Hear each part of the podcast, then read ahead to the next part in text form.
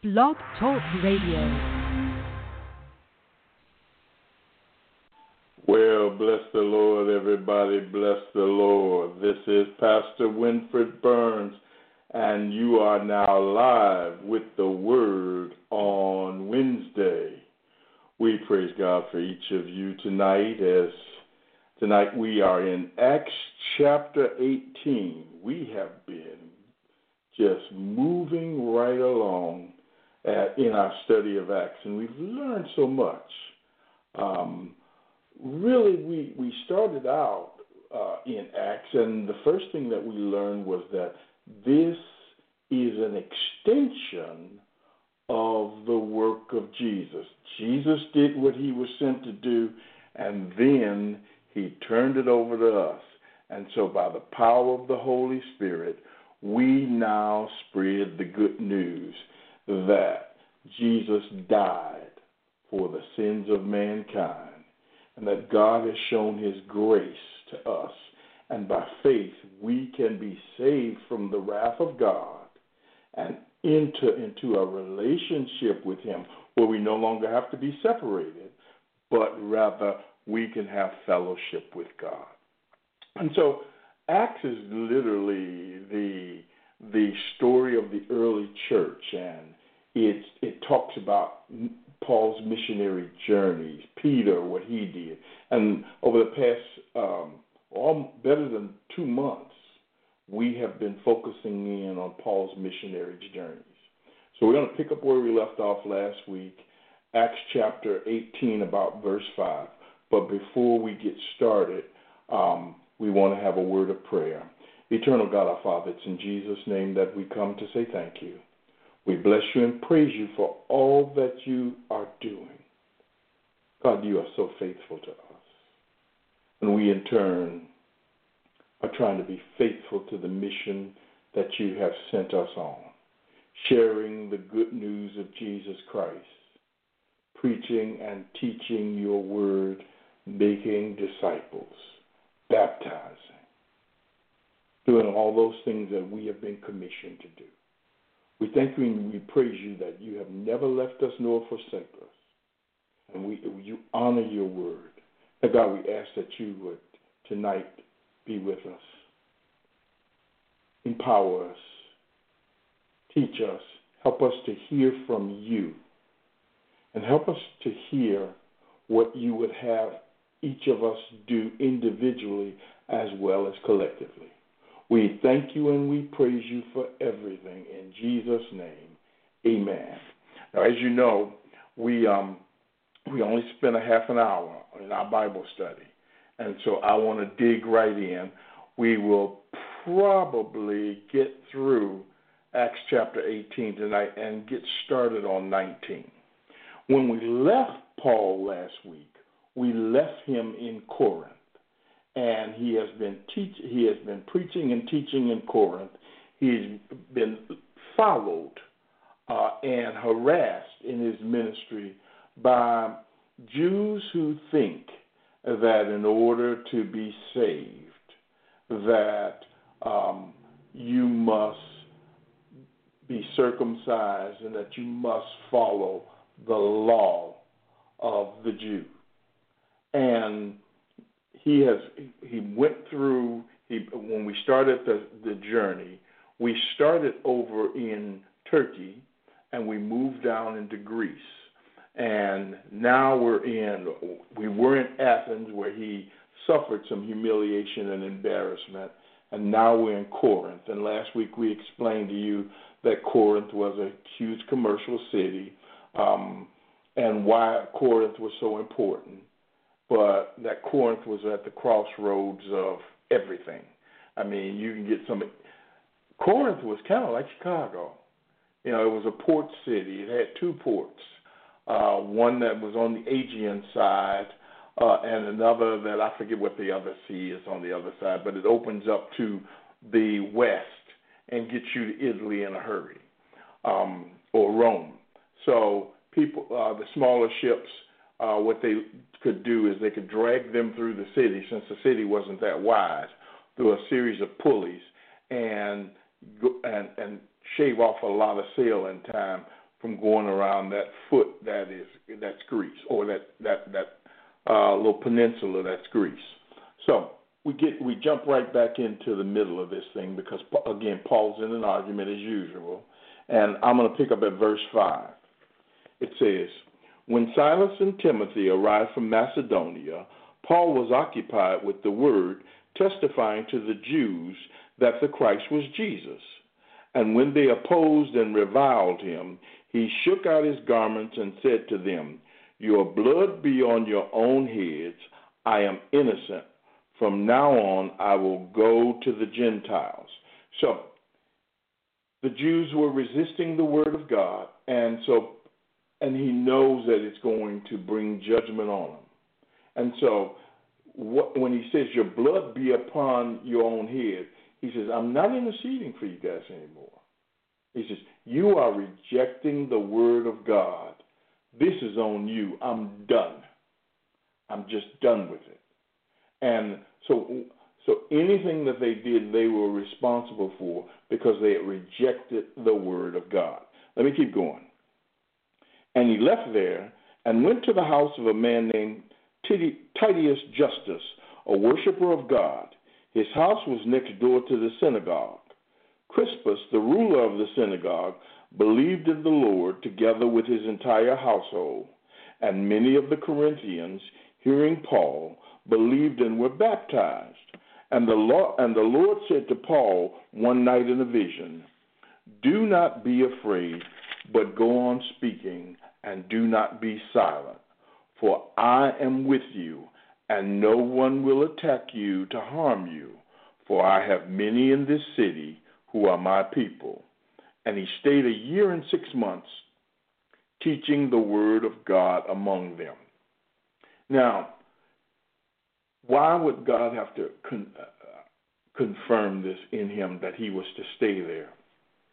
You know, Paul has been chased from city to city, and he realizes that there is a possibility that that he could be killed.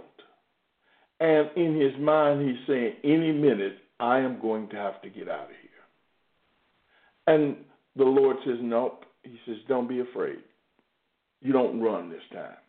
This time, I want you to stay because this is a place where there is a great harvest. I've got many people in this city. What can we learn from that? First of all, the the first thing that we can learn is that when you're on mission, you are on mission for the Lord with the Lord. You are on mission for the Lord with the Lord. You see, Jesus says, I will never leave you nor forsake you. And he says, Lo, I am with you even until the end of the world. And so, he, when we do mission work, we are not we're not out here alone. Even when we don't feel the presence of God, He is there. And the second thing that we learn is that we're not in control of where we go. We saw the first move of the Holy Spirit when Paul wanted to uh, go south in Turkey to Ephesus, and the Lord forbade him from going down there, and instead says, Nope, go over into Macedonia or go over into what we know as northern Greece right now. When God gave him that vision of that man. Well, now God tells him, Don't go anywhere, stay put. There are some of you right now in ministry who need to hear from your commander in chief concerning some decisions that you want to make. And you think that, you know what, and and you know why I can say this real readily?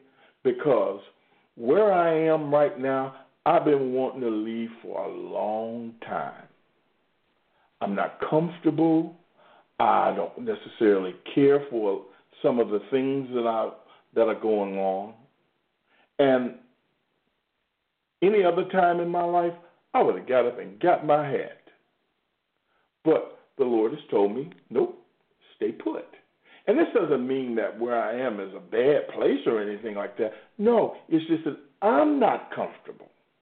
And sometimes we get in, God places us in situations that are not necessarily comfortable, that are not necessarily to our liking. As a matter of fact, we can we think to ourselves, I can do better than this. But the Lord speaks to us since we are on mission for Him and says, stay put. Or you could be staying in a situation and the Lord is speaking to you saying, and because you're comfortable in the situation, by the way, you like everything about it, and He could be saying to you, okay, we're done, time for you to go. But He says to Paul, He says, stay here, we got work to do. I have much people in this city. And Paul obeys. And how do we know when it's time to go and when it's time to stay? Um, we know because of our relationship with God. It says the Holy Spirit is going to lead us. It's, the, the, the word teaches us that the steps of a good man or woman are ordered by the Lord. And so when we are connected to Him in prayer, in worship, we're, const- we're constantly hearing. And I encourage you today to make sure that you are hearing from the Lord by making sure that you have regular communications with Him. What am I what am I hitting on? Make sure your prayer life is up to snuff. Make sure that you're not out here in your flesh. Amen. Okay, let's keep going. So, verse 12. But when Gallio was proconsul of Achaia, ooh boy, I'm, I'm pronouncing the name on The Jews made a united attack on Paul and brought him before the tribunal, saying, This man is persuading people to worship God contrary to the law. But when Paul was about to open his mouth, Gallio said to, to the Jews, If it were a matter of wrongdoing or vicious crime, O Jews, I would have reason to accept your complaint. But since it is a matter of questions about words and names and your own law, see to it yourselves. I refuse to be a judge of these things. So, the Jews take Paul before the judgment seat of the proconsul. And look at and look look look. This is what here's the charge. He says the man is persuading people to worship God contrary to the law. Now, what, is, what are they saying to him? According to the law of the Jew. So why are they before the proconsul? They're before the proconsul because what they're saying is we have a license from Rome as Jews to worship the way we worship. And these people are not worshiping according to the way that we worship. Therefore, they are out of line with the law of Rome. And you need to stop them from doing this. Now, Gallio, he's not buying it. Because look what he says he says, now, wait let me, let me back up. Now, Paul hears the charges. Paul hears the charges, and he is about to make a defense. And Gallio basically says, uh uh-uh, uh I don't need to hear from you because this has nothing to do with Rome.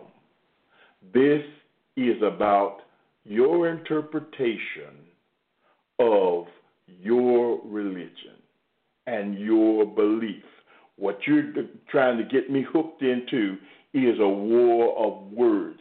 You're trying to get draw Rome into what looks like a civil war between the Jews. We're not having it. We're not having it. I don't need to listen to that. Isn't that something? That here Paul is ready to defend himself. Here sometimes we're ready to defend ourselves and ready to defend what we believe in, and sometimes God puts somebody else there to do the work, and we don't have to say a word, not a word at all. Isn't that something? You know, a lot of times um, we think that God is not involved in the affairs of man that we got to go and do this thing alone. And God p- p- strategically places people to do his bidding. Go back in the Old Testament. When it was time for the Jews to be released from captivity, God made sure that Cyrus was on the throne. It was prophesied many years before Cyrus was even born that it was going to be Cyrus that released the Jews and led to and and and bring the Jews back home and begin to restore the temple and the land around it. You see, God's got a plan, and He goes before us, and He knows exactly what's going to happen. You know, you hear Him say, He knows the end from the beginning.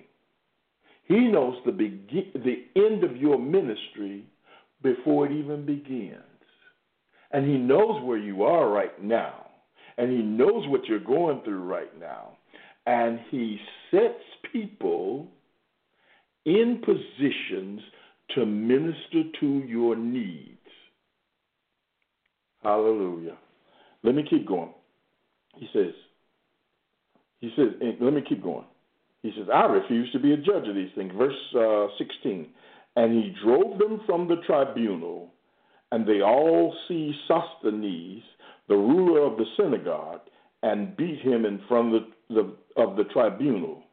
But Gallio paid no attention to any of this. Now, so what happens? The Jews who were bringing the charges, specifically Sosthenes, he winds up getting beaten by the crowd. While the Jews are hating on Christians, one of the things that we have to be aware of is that the people are hating on the Jews. They were anti Semitism is not a new thing. There were anti there was anti Semitism what is wrong with me speaking tonight? There was anti Semitism way, way back from the beginning of time. Jews have always been under attack. And now they're in Greece, and they, the reason why they're in Greece is because uh, they were dispersed throughout the land when Jerusalem was overran. They were kicked out of their land. And so they're all over the place. And everywhere they go, there is a, a degree of hatred.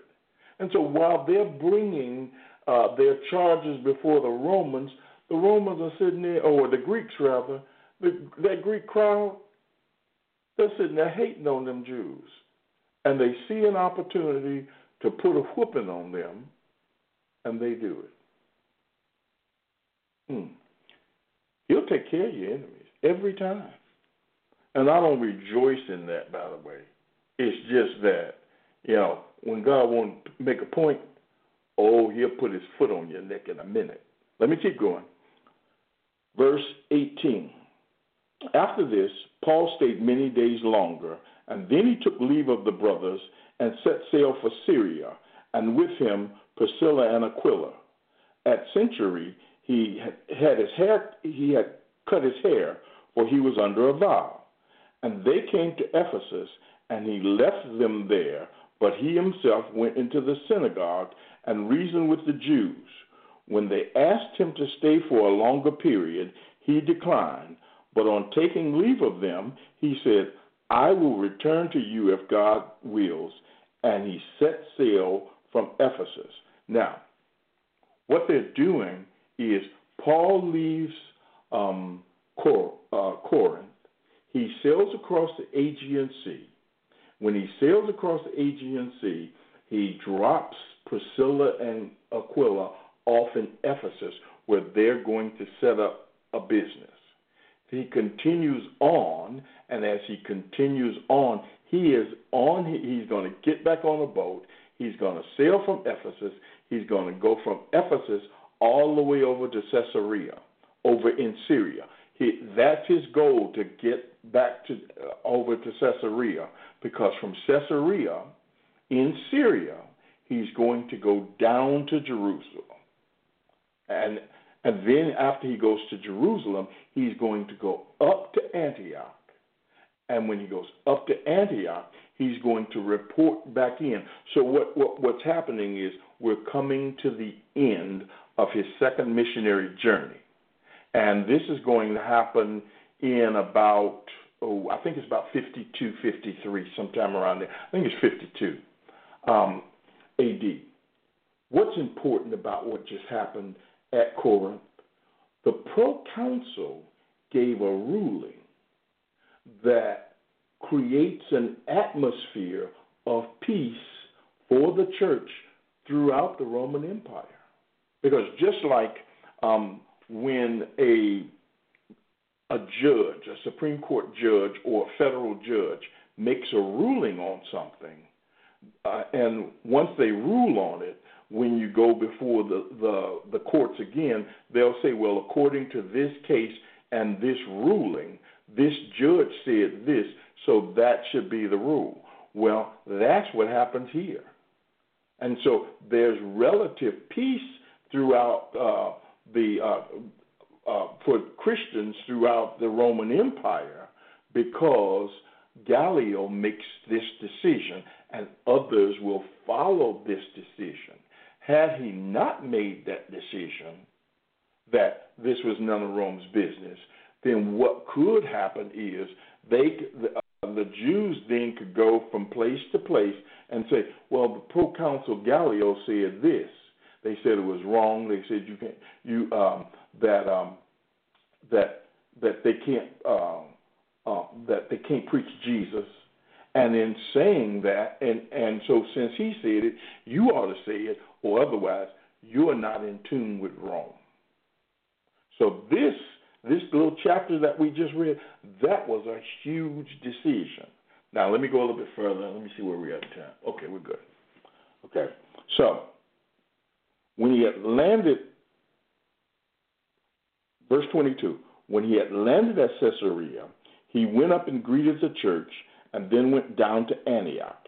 After spending some time there, he departed and went from one place to the next through the region of Galatia and Phrygia, strengthening all the disciples. So it's just like I said. Now, when he up, you you asked me. So wait a minute, hold it. Where did you get that Jerusalem place from? Because none of the text says Jerusalem. When he says, um, verse 22, when he landed at Caesarea, he went up and greeted the church. The church, the headquarters of the church at this time, is considered to be Jerusalem. Notice how, and we get our hints from the way uh, Luke writes this. He went. When, anytime you're going up, you're going to Jerusalem.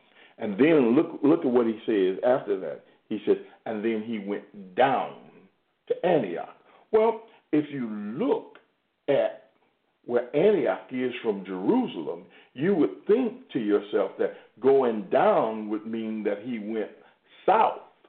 But instead, Antioch is north of Jerusalem. It's also north of Caesarea. So, what we, if you if you know if you study your Bible, every time you go up to Jerusalem, uh, go to Jerusalem, you're going up. You go, it's always we're going up. We're going up. Jerusalem is a city on a hill. We go up to Zion. Every place else from there is down, and it, and it has nothing to do with north, south, east, and west. It has everything to do with how the Jews consider what Ju- the Jews consider Jerusalem to be, and it is the city on the hill. It is the high place of God. And once you're going into the presence of God, there's no place you could go but down. You keep going. So then he goes back and he retraces his footsteps that he originally started. He goes back over into uh, Galatia. He goes back over into those uh, Iconium and all of those places that he had been before. Those places where he got his behind whooped. Those places that he were that he was um, ran out of. This is important for you to see too. I mean, it, when we read it in our Bibles, we read right through it. But what we get a glimpse of is Paul's commitment to ministry as well as his pastor's heart. You see, this is not just a fly by night thing that Paul is doing. Paul is committed to doing the work of the Lord. How committed are we to doing the work of the Lord? Would we go back to places where we weren't welcome at before to make sure that the souls that we won, the souls that God uh, allowed to come into the kingdom, are being strengthened? and that they're doing the work of God. That's what discipleship is. It, discipleship is not just um, getting a person to join the church and then saying, okay, got you here, see you in heaven. No, when you make a disciple, you're forming a relationship. You're making sure that they are fed properly. You're sitting, you're sitting down with them. You're praying with them. You're doing, you're helping to nurture them along in Christ until they get to a point where they can then go and help make disciples and feed other people. That's one of the weaknesses in the church today discipleship. We're great at uh, putting programs together and, and attracting people to the church, but keeping them and and discipling them. And I'll tell you, as we'll later see uh, when we study Corinthians, the place that he just left. Woo, raising kids is no joke. Raising kids requires that you. It's just like raising regular regular kids. Okay, you got to deal with some smells. You got to deal with some attitudes. You got to deal with some teenagers who think they know everything but don't know anything at all as they are being formed and as they're being made. Well, that's what you get when you get discipleship. And you really got to have a pastor's heart. You really got to have a love for the people. You really got to have a, a patience and wisdom and the ability to know when to say no and to bring down the hammer and then also the ability to be patient and tolerant and say, "Oh, he'll know better. He'll get he'll get better." You you you've got to be willing to do that if you're going to be a person who um, does the will of God by making disciples. Let me go just a little bit further, and then we're going to call it a night. Verse 24. Now, a Jew named Apollos, a native of Alexandria, came to Ephesus. He was an eloquent man, competent in the scriptures. He had been instructed in the way of the Lord, and being fervent in spirit, he spoke and taught accurately the things concerning Jesus, though he knew only the baptism of John. He began to speak boldly in the synagogue, but when Priscilla and Aquila heard him, they took him and explained to him the way of God more accurately. And when he wished to cross to Achaia, the brothers encouraged him and wrote to the disciples to welcome him. When he arrived, he greatly helped those who, through, the, through grace, had believed, for he powerfully refuted the Jews in public, showing by the scriptures that the Christ was Jesus. So, we get to meet Apollos, and you've just heard the description of Apollos. But one of the things that he was lacking was that he only knew the baptism of John. Now, this is important. You know, some will say, well, why is that important that he only knew the baptism of John? The baptism of John was a baptism of repentance. And a baptism of repentance just basically said you were baptized and you said you were more or less rededicating your life to God, saying, I'm going to do better. Well, that ain't work because they've been trying to do better all along. But the baptism of Jesus, the baptism in the name of the Father, the Son, and the Holy Ghost, the baptism in the name of Jesus, and you know, we've been there already talking about the difference between the two, and there is no difference. Okay? But when you are baptized into Jesus, number one, you don't have to do any better. You know why? Because you did. You are baptized unto his death. Number two, when you come up, you now are taking on the identity of Jesus. So the life that you now live, you live for Christ. When you come up, you are um, prior. You, you receive the Holy Spirit, and the Holy Spirit that is within you now leads and guides and empowers you, empowers you. So now you're not living according to your flesh, but you're living according to God. You have been born again, born from above. And Apollos does not know about being baptized in the name of Jesus. He doesn't he doesn't know that when you get baptized in the name of Jesus, you now become the representative of Jesus by being becoming a reflection of him and also having his authority. Because now you're authorized, you are empowered to do.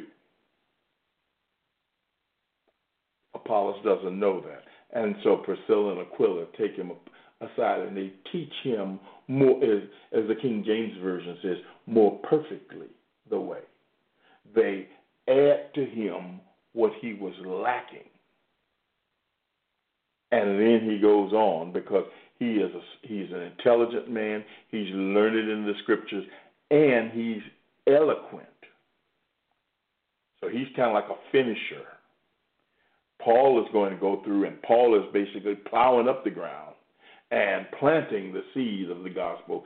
And behind him comes someone who uh, has the ability to finish and to and, and finish with excellence the things that Paul has started. Well, we're not going to get to um, chapter 19 tonight at all. I've run out of time. Uh, but uh, if you have any questions uh, or comments, then